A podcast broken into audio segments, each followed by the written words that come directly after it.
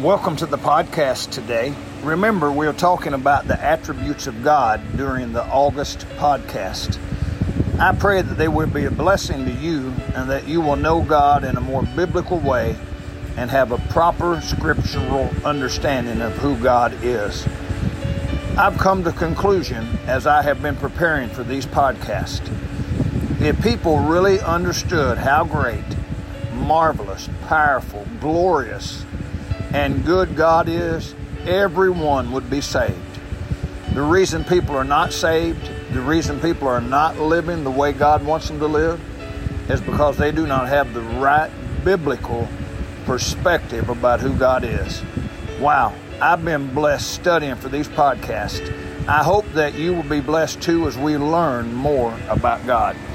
If you want to know more about God, you must know Him through the Scriptures. That is the way God has revealed Himself to us.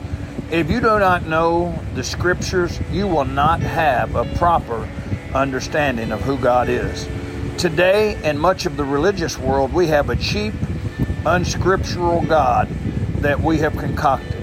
This cheap imitation God that we have made up is not the God of the Bible.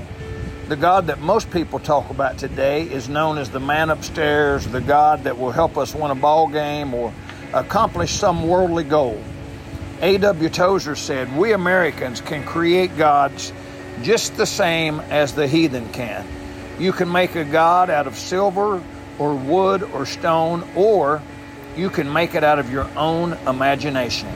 And the God that's being worshiped in many places is simply a God of imagination. He's not the true God. He's not the infinite, perfect, all knowing, all wise, all loving, infinitely boundless, perfect God. I have to agree with what Tozer said. Really, we're no better off than the heathen. We have made this image of God in our minds, and we lack the image we've conjured up. Sadly, it's not the God of the Bible.